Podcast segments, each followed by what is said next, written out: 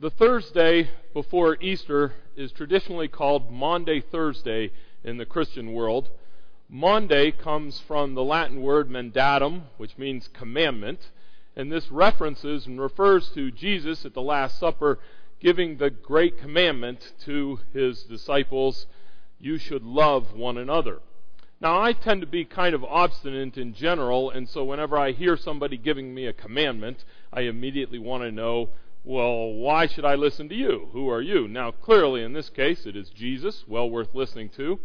But nevertheless, upon what right does Jesus have to give us a commandment is something that I believe that our passage that we're going to look at today picks up on. Also, on Maundy, Thursday services, generally when we gather together, and this is one of the great sadnesses and sorrows for me about our experience this year, we are not able to worship physically with one another, and therefore we are not able to celebrate communion together. Communion is something that they did the, the Last Supper and that is instituted the Last Supper for us, the Lord's Supper in which we experience. And the communion service is our common unity. It emphasizes the fact that we are connected one to another. Now, picture, for instance, if you go out of state, you're traveling somewhere, and you happen to see somebody that has a Steeler shirt or a Penguins hat on or something like that, there's an immediate sense of association or of identification with that person. There's a, a unity. Well, what is the common unity that holds us together as Steeler fans or whatever? We're from the Pittsburgh area. What is the common unity that holds us together when we celebrate communion together? Uh, what is the thing that binds us as a people that we celebrate on Maundy, Thursday, that we anticipate here as we come together? What is that? Well, once again, I believe that the passage that we're going to look at today highlights some of those things so if you will turn in your scriptures to John chapter 19, we will be looking at verses 16 through 22. John 19, verses 16 through 22. And so Pilate delivered Jesus over to them to be crucified. So they took Jesus, and he went out, bearing his own cross, to the place called the place of the skull, which in Aramaic is called Golgotha there they crucified him, and with him two others, one on either side, and Jesus between them. Pilate also wrote an inscription and had it put on the cross. It read, Jesus of Nazareth, the King of the Jews. Many of the Jews read this ins- inscription, for the place where Jesus was crucified was near the city, and it was written in Aramaic, in Latin, and in Greek. So the chief priests of the Jews said to Pilate, Do not write the King of the Jews, but rather, This man said, I am the King of the Jews. But Pilate answered them, What I have written, I have written. This is the word of the Lord, and now, O Lord, may the words of my mouth and meditations of all of our hearts be acceptable in your sight, O Lord, our rock and our Redeemer. Amen. The text here jumps into the middle of the story. Jesus has left the Last Supper with his disciples, and he has gone now along his way to the Garden of Gethsemane, where he has prayed with his disciples, where he has uh, poured out his heart to his Lord for this. And during that time, Judas has been arranging to have Jesus arrested. And so at the garden, Jesus is arrested, and he is taken from there before Caiaphas and Ananias and then ultimately before Pilate for trials. And as he is going through these trials, now we come to the very end, the very last one, where Pilate condemns him to death. And so verse 16 begins here with, So he delivered him to them to be crucified. And the first two pronouns are pretty straightforward. I think it's fairly clear that we can get the picture of what John is writing here. So he delivered him. So Pilate delivered Jesus over to them to be crucified. And I think the them here is kind of ambiguous. Pilate delivered Jesus over to them. The Roman soldiers were responsible for the crucifixion, for any time that they carried out the capital punishments that was meted out by the Roman trial here. And in this case, Pilate gives over Jesus to the Roman soldiers so that they might crucify him. But I think the text also identifies the them there as the Jewish leaders of that day that were calling for Jesus' death and for who were condemning him across the board. And so here we have Pilate delivering Jesus over to the Roman soldiers to crucify him. So certainly the weight and the blame lies upon the Roman Empire and for their abuses here of Jesus, and yet also to the Jewish leadership, who also bear the blame for their misunderstanding and for their failure to grasp Jesus as he truly is. So they took Jesus, and he went out bearing his own cross. He went out now, perhaps the idea of him going out here in verse 17, it speaks of him going out. Perhaps that going out is simply going out away from Pilate's presence. But much more likely, they are going out outside Jerusalem's walls. Jerusalem was a walled city, and at that time there were five gates, main gates or so, into the city. And here they took Jesus, who was going to be crucified, outside the gate. Now, there's a temptation here to think that they're trying to hide this. Uh, of uh, this crucifixion, or that they are trying to tuck it away off to the side, kind of like what you do with your crazy uncle during family gatherings and stuff. You push him off to the side so he doesn't embarrass the rest of the uh, rest of the gathering. Perhaps they are trying to tuck Jesus away, to get him out of the way, so that the people do not see or have to experience the crucifixion. Just the opposite effect. The gates to the city were those places where everybody would come. Every Jewish person who was moving in and out of the city, every traveler, every visitor to Jerusalem would go through one of the gates. And so the gates were not uh, out right outside the gates were the was a highly public place. It was a very important spot for people to gather and for people to witness what is going on. So when the Roman Empire takes Jesus and they crucify him outside the gates. They're not hiding him away. Rather, what they are doing is they are very publicly exposing him so that everyone can see, so that it is clear exactly what is going on with Jerusalem, uh, with Jesus here at Jerusalem. They are putting him on display by putting him outside the gates. It's the main thoroughfare where everybody would witness what is going on. And here we are told that Jesus goes outside the gates to a place called Golgotha. And there at Golgotha, or on the way to Golgotha, he carries his own cross.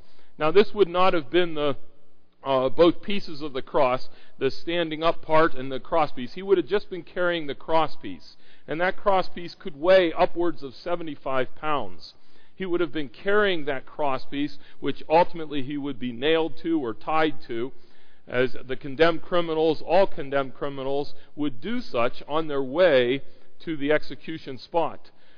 Now, the other gospel writers identify uh, Simon of Cyrene as the man whom once Jesus uh, is too weakened to continue to carry his own cross, that Simon uh, is enforced by the Romans to carry the cross for Jesus. John doesn't mention that. And it's not that that didn't take place or that's not uh, John's interest. What John is speaking of, he's focusing on something different. It's quite appropriate for us to talk about the cross of Jesus Christ and to mention the suffering and to mention the anguish and the sorrow and the weakness and the humility uh, that Jesus displayed going to the cross. Uh, but none of those are John's interest at this time. John is painting us a picture during this time, this, this whole experience, where when we look at the cross, we see Jesus in a particular setting. And John wants to paint us that picture right here. And part of that imagery is by emphasizing that Jesus carried his own cross. Not that he didn't eventually have Simon step in and help out. Yes, that's true. But in this instance, John just focuses on the fact that Jesus is not a victim here. Jesus is not an unwilling sacrifice. Jesus is actually following his Father's plan, and he is doing so by the virtue of his own will. And so John emphasizes this just a little bit in that phrase that he carried his own cross. Then they get to Golgotha, and in verse 18 you have the short phrase, There they crucified him.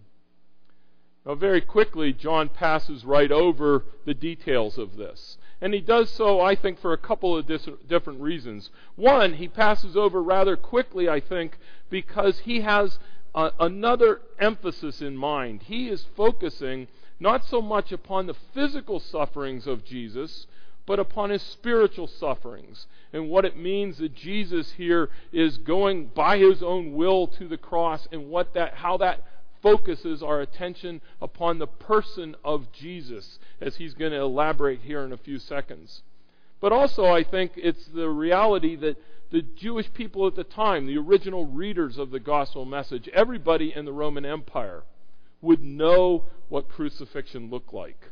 They wouldn't need to have it explained to them. They wouldn't have to talk about the physical sufferings and the process, the methodology of crucifixion. Similarly, if we were to announce that we knew of somebody or had read somewhere that somebody got shot, we wouldn't expect to have a detailed account of how the gun worked or uh, all of those kind of things. In the same way, just very briefly, John says, and they crucified him.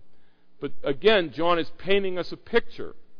And the picture that he desires is not one of the physical sufferings of Jesus, but he is aiming for something else. And with Jesus were two others, one on either side, and Jesus was between them. Again, John passes very quickly over the story of the two thieves that were crucified with Jesus. The other gospel writers spend more time focusing there, but that is not John's intent. I believe that you get a picture of what John is interested in the, the, the orientation that John wants us to think. When we think of the cross of Jesus Christ, what are we supposed to think of? What is John's picture here for us? Each one of us, as we go into this Easter weekend, as we celebrate Christ's death, and then as we celebrate his resurrection, what is the picture that is to be in our minds of who this Jesus is, as John describes him? Well, if he passes very quickly over the uh, Jesus' pathway to get to Golgotha, if he passes very quickly over the crucifixion process itself, if he barely touches on the thieves who were crucified with Jesus, what is it that John emphasizes? What does he spend a lot of time talking about? Here we see then in verse 19 Pilate wrote an inscription and put it on the cross, and it said, Jesus of Nazareth, the King of the Jews. Now, Jesus of Nazareth, the King of the Jews, would have been written on a placard that Jesus would have carried while he was carrying the cross after leaving the trial and going to Golgotha, that would have been hung around his neck. And once he got to the place of crucifixion and he was nailed to the cross, that accusation, the description of why Jesus was being crucified, would have been nailed over his head. And for the Roman Empire, this would have had a tremendous point. This would have had the, the focus, would have been an emphasis that would have drawn their attention to everybody who passed by so they would know why this criminal was being crucified. So there's a, a, a good reason for the Roman Empire. They have a vested interest in making sure that everybody sees why this person is being crucified and so that they are warned against the same practices, the same dangers. But I believe that this is one illustration of something that has happened over and over again throughout this story. This is where the enemies of Christ, the enemies of the gospel, end up unwittingly serving the purpose of the gospel itself. John spends a lot of time here in the crucifixion account talking about this plaque that is put upon Jesus's uh, over Jesus' head on the cross.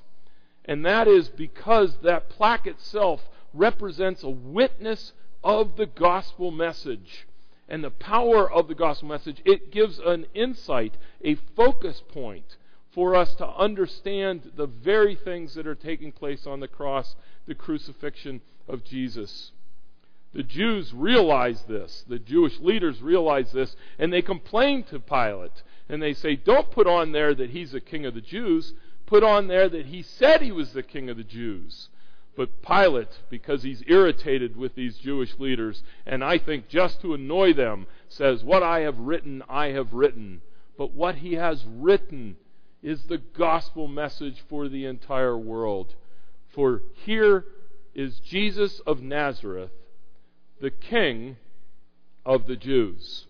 Now, when we talk about King of the Jews, we automatically think, I think, we default to understanding this as an ethnic group. The Jewish people as an ethnic community, as a racial uh, description of this group of people. That's not at all what the way we should understand it as believers when we read the scriptures we have to recognize that the Israelites the Jewish nation that it's not an ethnic group it rather are all of those who claim the name of Jesus Christ it is God's special people it is those for whom Jesus Christ died and here what we have hung over Jesus' head is this is the king of God's people the king of God's people.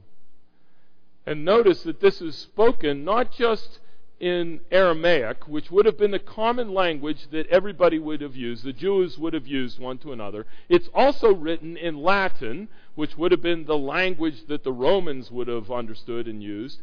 And it is written in Greek. And I, again, I find a, a divine guidance to Pilate's action here in this case. Pilate uh, unwittingly, unknowingly, accidentally, yet providentially giving revelation to the gospel of Jesus Christ. Why? Because in Aramaic, in Latin, in Greek is announced, here is Jesus of Nazareth, the King of the Jews, or the King of all of God's people. Now it's written in Aramaic.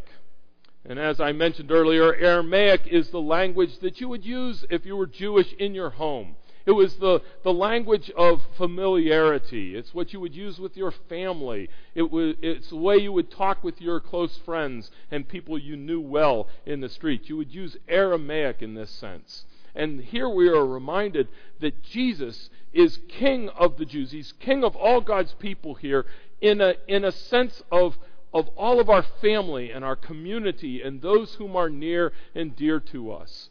Uh, way back in the 90s, my wife and I took some college students and we went to Bulgaria. And in Bulgaria, we did some open air preaching. And I was somewhat amazed at myself being willing and able to do open air evangelism and preaching. And yet I was so frustrated and ashamed because it was so hard for me to share the gospel with my friends and my family. Those people, the, the people that I spoke Aramaic with, the people who were closest with me, those whom I identified most clearly with.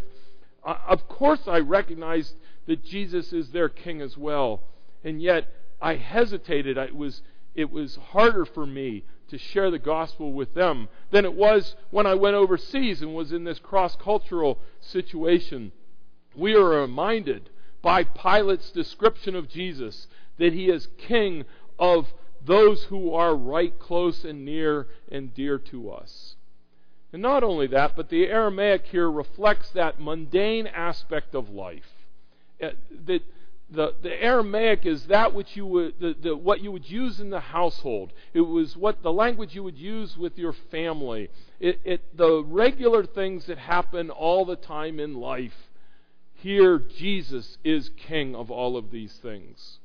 Christ is King of the world, and He is King of the world in every mundane step and every mundane action in our lives. But not just in Aramaic, it is also written in Latin. And Latin, again, is the language of the Roman conquerors. It's the language of the army. It's the language of the legal proceedings. It's the high and special cultured things that happens here. Jesus is king, not just for the mundane aspects of the world, but Jesus is king in the Latin world, in the high culture, the high society aspects as well. Back in the early ages when Kelly and I first got married, we would uh, go down to Heinz Hall and uh, go to a play down there or to the symphony or something like that down at the Benedum, and we'd always dress up and, and, I, and most of the people did. We we kind of dress. We we'd wear our best clothing. Why? Because we were doing something special, and it it just it was kind of different than the mundane part of our world, and so we would kind of want to act the part. This is the special aspects of our lives, the unique times. And here, too, Christ is claiming lordship over. He is claiming to be the king over the special areas of your life, the special times of your life. So, the weddings and the graduations and when you're doing unique things with your family or special travels or something over every moment, every mundane aspect of your life, but also ever, over every special time of your life. Jesus Christ is King of His people. Finally, it's not just written in Aramaic for the mundane aspects of this world. It's not just written in the Latin for the special times in this world. It is also written in Greek. Now, Greek was the language that was used in the marketplace. It was the language that was used all over the world. 300 years prior to Jesus, Alexander the Great had conquered uh, basically most of the known world and spread that Greek culture to and Greek language to the whole world. And so the, the known world spoke Greek kind of in their everyday discourse with one another. And here again, we see that Christ is king of our home life.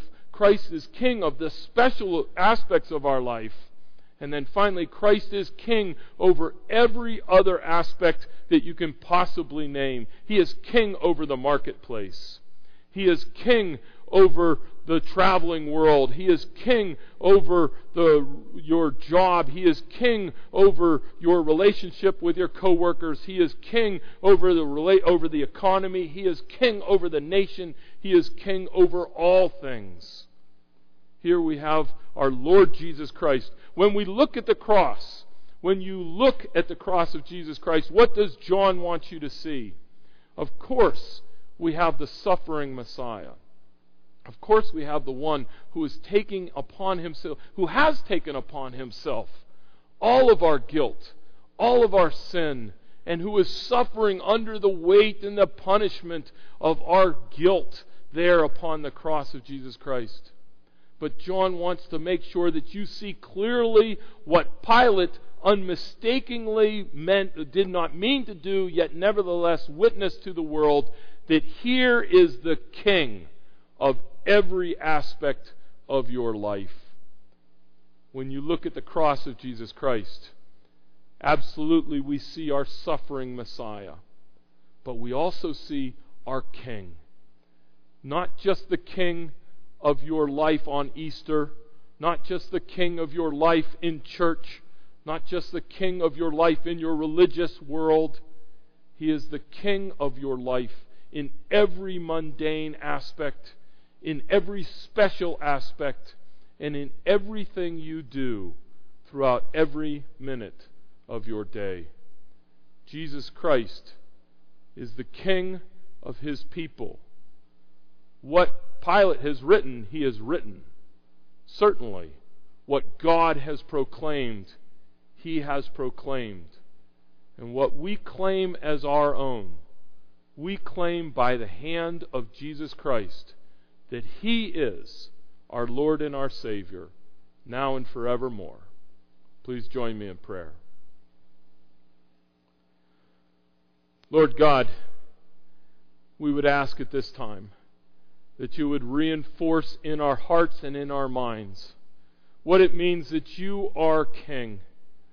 You are King, Lord, in every way. There is no aspect of our lives, there is no hidden spot, there is no thing that we hold dear that you have not claimed as your own, that you have not claimed on the cross as your own. Lord, by virtue of your very blood that has shed on the cross, we recognize your authority. We recognize you as sovereign. We recognize you as our King and we give ourselves totally and completely to you, our Lord and our Savior. Amen.